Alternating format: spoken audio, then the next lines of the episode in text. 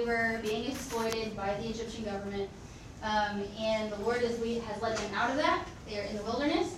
Now they're in Paran, the desert of Paran. That's actually a picture of it. So it's a real life place. And, uh, oh, sorry, sorry. My HD is really bad today. And then, yeah, so the Lord is saying, I want to lead you to the promised land. So that's where we're kind of picking up. Uh, they're in the middle of this wandering trip. And there's a lot of scripture to cover tonight. And we're going to have our friend Shay come up, and she's going to read some of it. Yeah!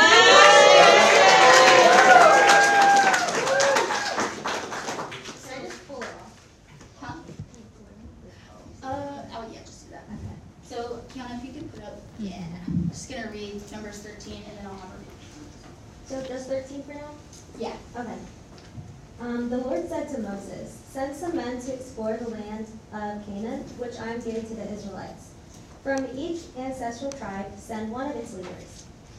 When Moses sent them to explore Canaan, he said, Go up through the Negev and on into the hill country. See what the land is like, and whether the people who live there are strong or weak, few or many. What kind of land do they live in? Is it good or bad? What kind of towns do they live in? Are they unwalled or fortified? How is the soil? Is it fertile or poor? Are there trees in it or not? Do your best to bring back some of the fruit of the land. It was the season, it was the season for the first ripe grapes. They came back to Moses and Aaron and the whole Israelite community at Kadesh in the desert of Paran. There they reported to them and to the whole assembly and showed them the fruit of the land. They gave Moses this account. We went into the land to which he sent us, and it does flow with milk and honey. Here is its fruit. But the people who live there are powerful, and the cities are fortified and very large. Then Caleb silenced the people before Moses and said, We should go up and take possession of the land, for we can certainly do it. But the men who had gone up with him said, We can't attack those people. They're stronger than we are. And they spread among the Israelites a bad report about the land that they had explored. They said, the land we explored devours those living in it. All the people we saw, they are great of, of great size. We saw the Nephilim there. We seemed like grasshoppers in our own eyes, and we looked to the, to the same to them. Okay, I'm gonna have you stay right here, and I'm just gonna make a few quick points. Okay. Hold on. Yeah. Didn't you do a great job? Yeah.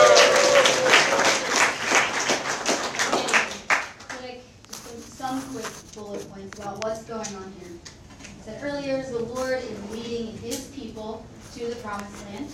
Uh, when the spies or the scouts get to the promised land, they notice it's full of really good things, giant grapes, good land. They see it's overflowing with milk and honey, um, lots of good signs. They also notice that, ooh, um, there's some big people here, um, you know, intimidating people. And the spies, except for Caleb and Joshua, so out of the 12, only two do not do this. Uh, they are afraid of the people that they see, and then they embellish how badly the obstacles are. Even saying that some reminded them of Nephilim. Does anybody know what that is? Got a few people, got a few Bible nerds when it comes to spiritual beings. Uh, yeah, Nephilim were, as they understood it, uh, rebellious angels who had mated with humans and kind of created these very violent giant people who were serving evil, if that makes sense. So you would be intimidated uh, if you were an Israelite person, and this is a report that you got back. Uh, yes. Yes, and so that is terrifying to them, and they work up thousands of people into uh, a very like fearful just a fearful response. Okay, now we're going to to chapter 14. Shay's going to continue to read. Okay. that night, all the members of the community raised their voices and wept aloud. All the Israelites grumbled against Moses and Aaron. And the whole assembly said to them, If only we had died in Egypt, or in this wilderness. Why is the Lord bringing us to this land, only to let us fall by the sword? Our wives and children will be taken as plunder. Wouldn't it be better for us to just go back to Egypt? And they said to each other, We should choose a leader and go back to Egypt. Then Moses and Aaron fell face down in front of the whole Israelite assembly gathered there. Joshua, son of Nun, and Caleb, son of Jephunneh, uh, who were among those who had explored the land, tore their clothes, and said to the entire Israelite assembly, The land we passed through and explored is exceedingly good. If the Lord is pleased with us, he will lead us into that land, a land flowing with milk and honey, and will give it to us. Only do not rebel against the Lord.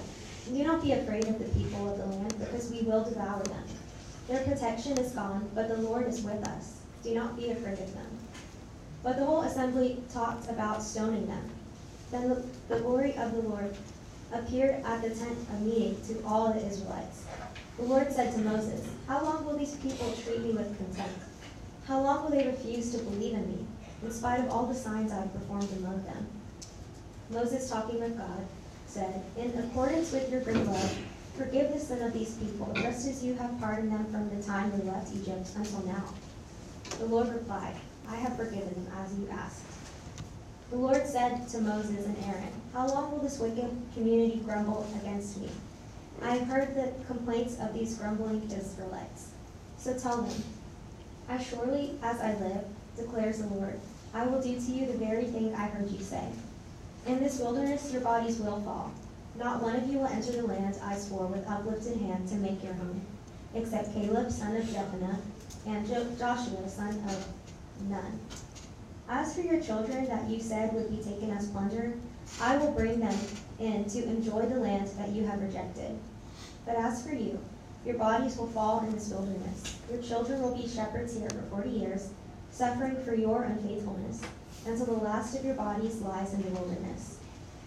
So the men Moses had sent to explore the land, who returned and made the whole community grumble against him by spreading a bad report about it. These men, who were responsible for spreading the bad report about the land, were struck down and died of a plague before the Lord. Of the men who went of the men who went to explore the land, only Joshua son of Nun and Caleb son of son of Jephunneh survived. We'll give it up for Shay.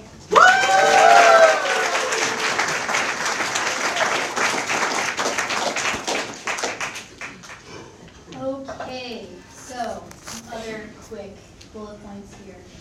Uh, the 10 out of the 12 who spread the embellished report, they convinced the majority of the Israelites not to trust God. Uh, they, the majority of the Israelites, in fact, turn against Moses and God, um, and are not on Caleb's side at all. Uh, they are so worked up that they say dramatic things like, I would rather go back to Egypt where we were enslaved than enter this land where the Lord has promised uh, that we would be okay. Uh, we have Joshua and Caleb. They were the lone voices listening to and trusting God. Yeah, and the others' lack of trust in God and the rejection of his plan, it's also a rebellion, delays an entire generation from experiencing the promised land. We also see God mourning before Moses. He forgives the traitors and reveals to them the consequences of their choices because he's not going to force them into something new. What should have been a two week camping trip turned into a 40 year pit. What was right in the ten spies' eyes was to abandon their trust in God. Perfect fear drives out love. I think that's it. Is doing a great job. So the first thing I want you guys to take away from this is that God's kingdom is not a democracy. And this has implications for how we view the world around us. Democracy may be the best we can come up with as, as humans in a broken world and as broken people, but it's just not what the kingdom of heaven looks like. We don't get to vote on what God wants. We don't see what God wants and then what we want and then what our friends want and then our family want and our parents want and then see what the majority is. We count God's vote only. But we don't always seek his vote, do we? We think our thoughts, we sometimes get advice, we weigh our options and then decide what seems best to us or what's natural to us. And we often discard the crazy radical voice that says God's way is the way of the cross. We think it sounds too extreme. Surely God wouldn't really ask me to give up the life I think I should have for another one. Everyone tells me that's crazy. But in fact, it doesn't matter what everyone says if the one voice is really God's. And that is the heart of the issue here. And I think, especially us being Western people, we really like uh, the majority and a consensus, and most in power will win. I think because that gives us some idea of control. You know, we've got checks and balances in our government or whatever, but we have to split our understanding of what is good for a world that is fallen and what is good for a kingdom person. Like, could you imagine? Imagine, I mean, you know, a lot of us kind of grew up in this idea of churchianity, right? Where a lot of people in Texas are just a Christian because they've like gone to church before, but they really can't articulate what that means for their life. And I just want you to think about like your standard, typical Dallas Christian, okay? Could you imagine what that person would say about Jesus if he were in charge of their church? Ugh, it's too hot outside. He made us sit on a hill to listen to his teachings. Oh my gosh, there were zealots at church, there were tax collectors, there were drunks, there were sex workers, there were Gentiles. Like, are you kidding me? What kind of people are allowed here? Um, he refused to answer my question and only gave me parables. I'm taking my business elsewhere. told me to leave mother and father behind, told me to let the dead worry about the dead, told me to sell everything that I have, told me to take up my cross and to deny myself, then I can follow him? Who does this guy think he is? For we are not anything other than good, self righteous American Christians. Americans first, church second. That's not everybody in here. I'm like being okay? My point being the church is not a democracy. And I don't mean a building, I mean people. This group of people here. This is not a democracy. The church is meant to follow God. And if that means we don't do what the majority of what the American church does, then that's fine as long as we are following God. The majority of the American church is not a consensus of God's will. It can be a voice that potentially is God's will, but to assume it is just because it's the American church would be um, foolish. We've got to pray and discern and discuss and be people who are intently listening to the Lord's voice. I don't even need to remind you guys to look at the times throughout history where the consensus of the church and politics was objectively terrible. People voted for Hitler. Yeah. Right? Slavery was once legal in this country, and a lot of churches backed it up. There's even things now that have been going on. Uh, I won't get too much into it, but some of you have had experiences in the church that were objectively terrible. And those things happen because majority is ruling. And within those majorities, those majorities are ruling with their gut feelings of what is right. And that is the problem with the ten. Their guts internalize the obstacles, overemphasize the obstacles, and lead an entire generation to wander the wilderness for 40 years. I'm not saying you can't ever trust your gut on something, but a point I want to make is that the voices of our gut feelings are often fickle, temporary, easily influenced. Even if an option that presents itself expresses the will of my desire or even the group desire, it doesn't mean it should be listened to as the ultimate authority on how we make decisions and live our lives. When we do that, we become the ten. The ten here trusted their gut more than they trusted God. The question here is who has ultimate authority in my life? There's often these stories in the Old Testament, or it's also called the Hebrew Bible, where there's one prophet listening to God, one remnant still not bowing the knee to the idols of the culture, and they are calling the people to trust God. And sometimes the, in life, the lone voices are wrong, but to assume they are wrong automatically is foolish. And here, the lone voices are Caleb, much more, much more on display, Joshua as well, but we're going to talk mostly about Caleb. And uh, what we see is that God's lordship, not democracy, rules Caleb's heart. We've got opposing attitudes here. We've got Caleb and then the ten scouts. two basic heart orientations here. Caleb has faith. His heart has faith in the Lord to overcome impossible odds, especially because the Lord ordained it. He said, I am leading my people to the promised land. And that gives courage that conquers. Versus the ten, whose lack of belief in what God wanted for them made them think that they must save themselves. That is a very familiar feeling to me. And that is cowardice, because it fails to take God into account. Can human beings save themselves from evil? Impossible. But if we yield to God's worship over our lives, we are saved. For nothing is impossible with God. That's from Luke. Not this Luke, Luke in the Bible. Right. So I'm sure he would be like, I agree. Okay. So for the person of faith, uh, the obstacles here are giants that they see. So there's like real obstacles, giants and fear, and but they are temporary for people of faith because God is real. For the disbeliever, obstacles are permanent because God's not real enough. Thus, the key question, the existential question, is God real to me? Do I believe and act and live as if He was alive? What we also see here is that true freedom is serving Yahweh. We see this most obviously in Caleb. And most of the Israelites from Caleb's generation never quite get the hang of what freedom is all about. They think freedom is milk and honey, and that Moses is supposed to get them quickly and comfortably into paradise. Does that sound familiar? Anyone? Sounds sounds right. Sounds like it's right in my own eyes, you know. But when giants and fears loom on the horizon, their freedom becomes chaos because they distrust God's ability to help them face those giants and danger. Caleb, by contrast, realizes that freedom means to serve Yahweh.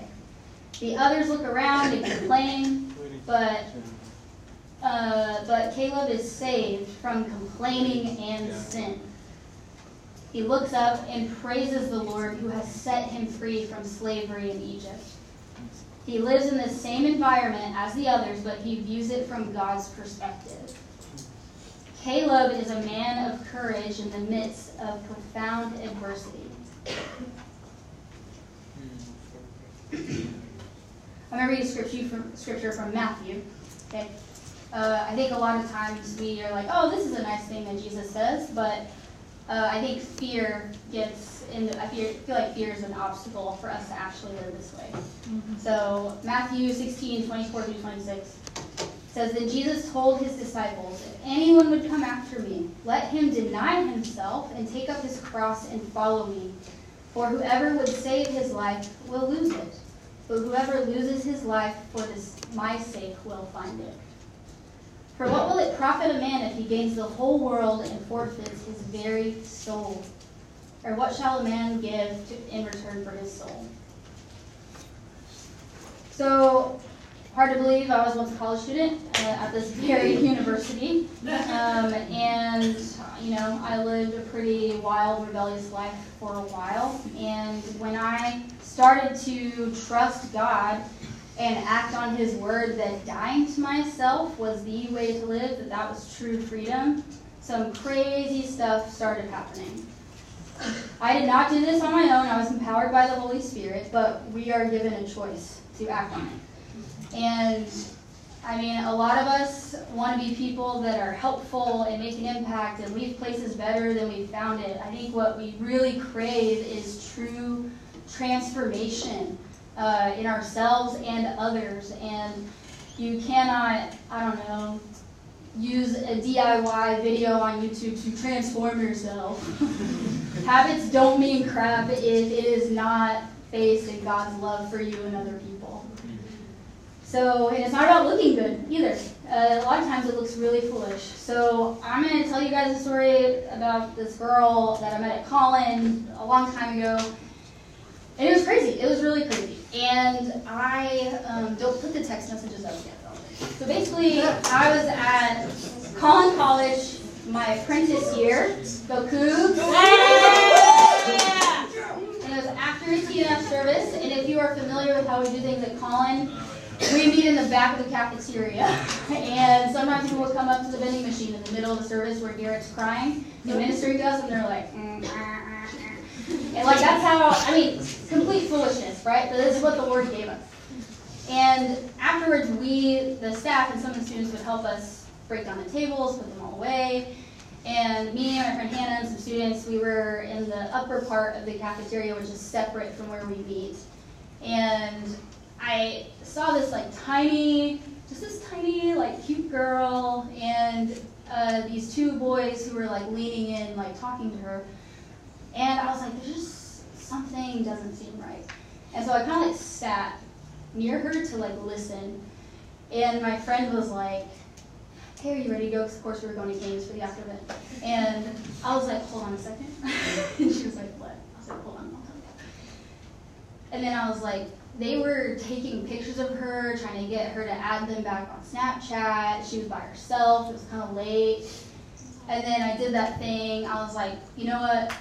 The Holy Spirit was, at, was like, you gotta, you know, like, maybe you're wrong. Maybe she knows them and she doesn't care about this. But I was like, I'm willing to look like an idiot to go and insert myself into this conversation. So I walk over there and I'm like, I'm like, hey girl, long time no see. She goes, yeah, it's been a long time because we didn't actually know each other, but we were. She was like, thank you for seeing me. And then so my friends start to come over, and I was like, yeah, I haven't seen you since that class we had together. Blah blah. And these two guys are like, oh, y'all know each other? And I was like, yeah. And um, and then. I was like, so like, how long are you gonna be here, girl? And she was like, oh, my sister's gonna pick me up after 11 campus was pretty dead at this time. And I was like, I would not feel safe leaving her with these guys. And then I was like, I was like, I was like, well, I was like, I just like looked at these guys. I go, y'all need to leave. and they were like, and I was like, and they're like, oh, we're just friends. I go, actually, you're not her friend because friends would not do what you're doing to her right now. And oh. don't do that, don't do that. But but and then but then they were like they were like, I gotta be such a B word. And then they were like hitting my face. And I go, uh-huh, I'm so sorry I was one, but she's actually gonna come with us. And they're like, all right, like talk to later. So then it's me and like my band of girls, and then she's with us, and then I was like, hey, I know you don't know us. We're with this Christian group. We're gonna go to Canes. Do you want to have your sister meet us at Canes? She came with us. Over the next two years, I saw her off and on. Saw her off and on. She thanked us. She was pretty shy, whatever. Years later, she sends me these text messages out of the blue. Can you put them up on the screen? I'll read them to you. So we're gonna. I will read it to you. Again, you guys read textbooks. Y'all need like. Okay. okay. So I'm gonna read. I'm gonna read. I'm going to read to you. Okay. She says, hey, this is October 11th, 2019, right before Father's Day. She says, hey, I just wanted to say, how are you doing? I also want to tell you something. In Jan- oh, also, this girl was a Muslim from the Middle East, okay? And uh, she said, in January 2019, I stepped up to the altar and gave my life to Christ. When we met, I was a non believer, agnostic, from a Muslim family, carrying their beliefs and belief system.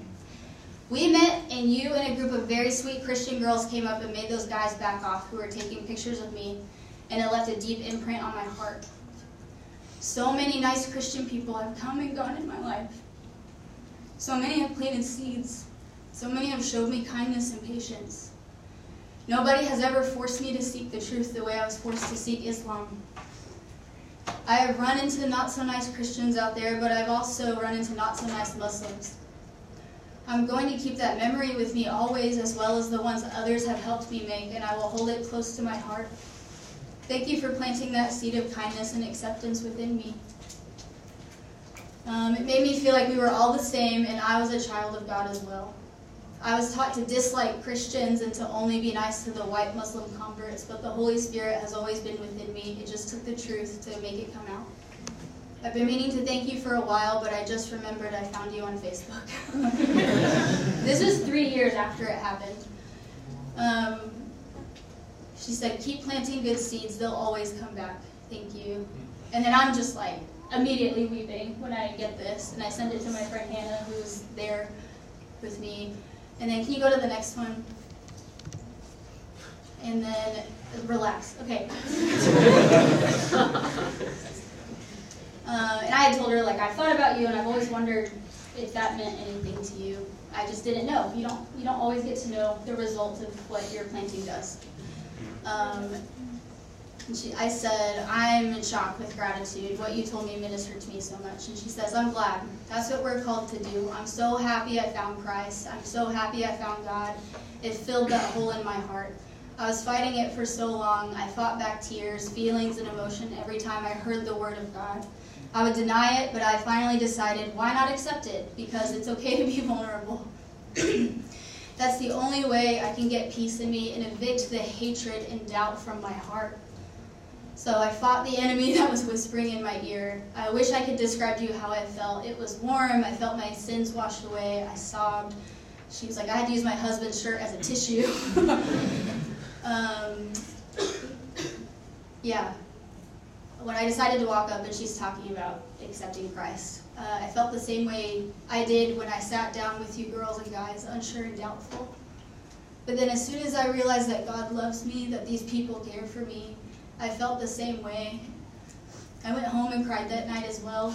And I look back and think about every moment like that, and it just amazes me that I was really meant to be part of a big family. We all are. And then she's like, I'm totally typing essays, I'm so sorry. Um, but a lot of us, I think, fear gets in the way of us initiating with what the Holy Spirit might be asking you to do. I was willing to risk it. I don't know, like, y'all know me, I, I like get in people's business all the time, but but even then, like the amount of faith that I had, like God used it. I was unsure. I didn't know how it was gonna work out. Um, and I'm not here to be like, and now I'm always faithful, never feel full, and never, you know, ignore God's wishes. That's not what I'm saying. I'm just telling you some crazy, powerful things can happen on this campus in the most unlikely places if you are listening to God. Ten years ago, I would have been like, ooh, the fear of that being tense and embarrassing, not doing it.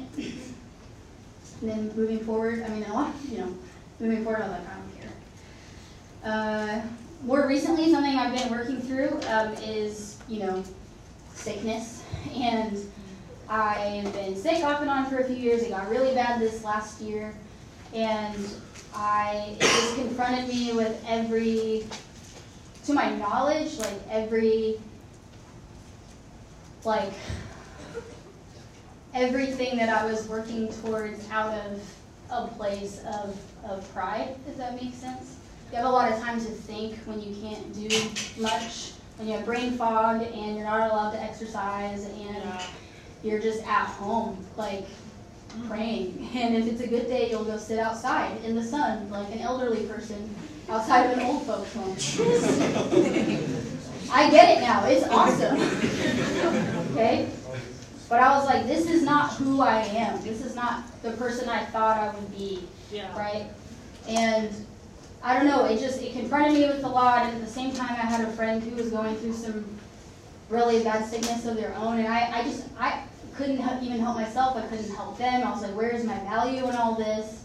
Like, am I even useful to the kingdom? As if God cares about our usefulness. Because if that's the lie we believe in, what does that say to people who are mute, who are immobile, who are confined to a bed? The good news has to be good news for everybody. So not just for other people where you're like, oh dang, like I'm buying into that. Like, like God will transform you if you let His love drive out the fear. So, yeah, it felt like I was wandering in the wilderness, and it really took me a long time, and I'm still working through that one. There's still days where I just really don't trust God, where I'm like, I'm like, no thanks, I want to do things my way because I don't think You'll give me what I really want, and there's consequences to that. So I also wanted to share that to be like, I don't have it all figured out, but uh, you know, I'm become, I'm praying on becoming someone like Caleb. I don't think that made a lot of sense, but whatever. So, but to become someone like Caleb, someone who is truly free from slavery of fear, you must serve Yahweh first, before anybody else. God has emancipated us, right? We sing these songs about I'm no longer a slave to fear. That's from Romans 8. Guys, to look like the world means to be a slave to fear. That is literally how everybody operates as a default on this campus all the time. So we are no longer slaves to fear like they were no longer slaves in Egypt. But when the opportunity came up to trust God that He would see them through, they chose to be enslaved to fear rather than trust their emancipator. And I'm not saying, like, oh, we'll never have fear again. To be brave means that there is fear involved. Otherwise, you'd be like, oh, no, this is fine. You know what I mean? I'm saying that God must be Lord of us, not fear. This will require bravery, vulnerability, probably some crime, um, and repentance, honestly. And I can't think of better news for us or the people on our campuses at a time such as this. Perfect fear drives out love, makes you scared of everyone and everything they could ever say or think about you or what they might do if you do the thing. You know what I'm talking about. But perfect love drives out fear. Mm-hmm.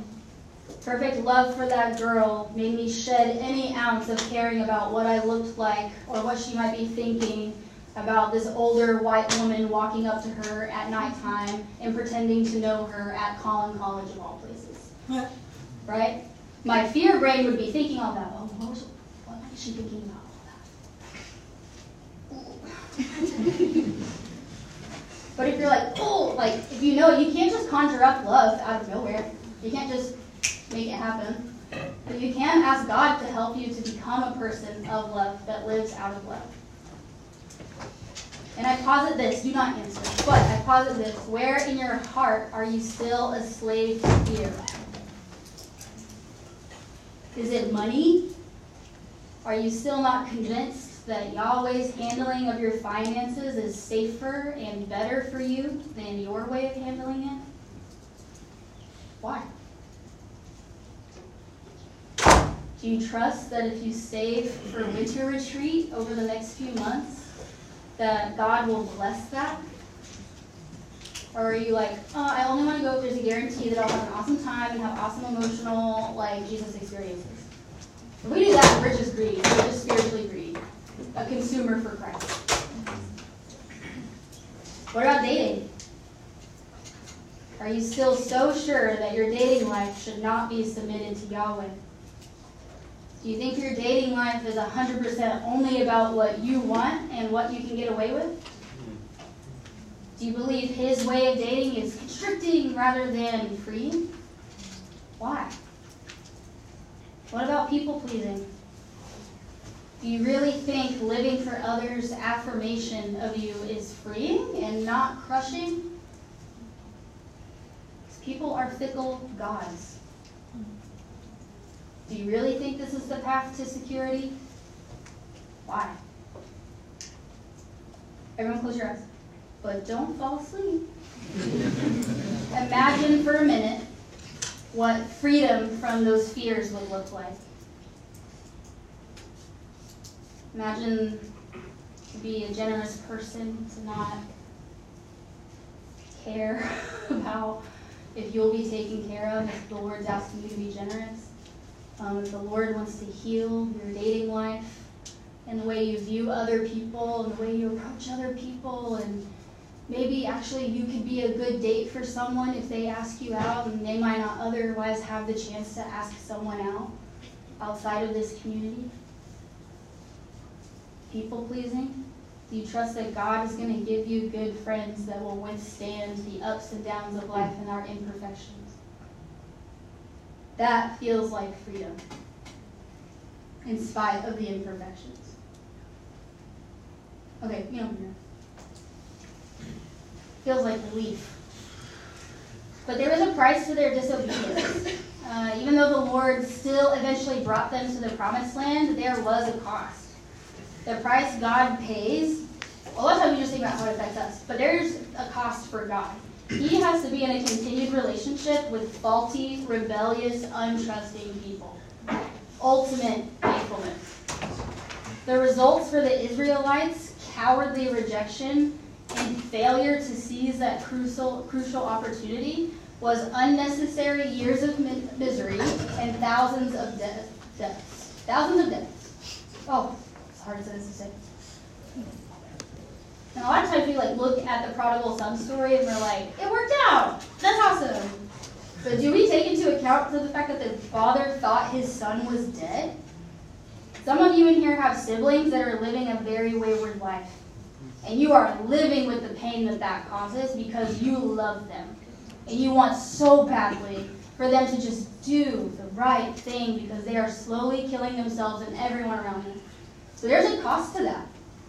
And there is a way for them to come home, right? We want that. We want that for them. Why can't they just do it? So there's a cost. There's a cost on people when you are disobedient to God. Because of faithlessness. Now, there's a spectrum to all that. It's not all the same. I don't want you to like hyperfixate on all your choices after this. Um, yeah. Another point here I want to make is that confession without repentance is foolish. So at the end here, I'm going to read the last of our scripture. When Moses reported this to all the Israelites, they mourned bitterly. Early the next morning, they set out for the highest point in the hill country, saying, Now we are ready to go up to the land the Lord promised. Surely, surely we have sinned. So they're confessing, and now they're like, Oh no, you took away the thing, like, please give it back to me. And Moses said, Why are you disobeying the Lord's command? This will not succeed. Do not go up there because the Lord is not with you. They disobeyed, they rebelled. God said, All right, like I'm removing my blessing on this staff. This will not succeed. Do not go up because the Lord is not with you. You will be defeated by your enemies.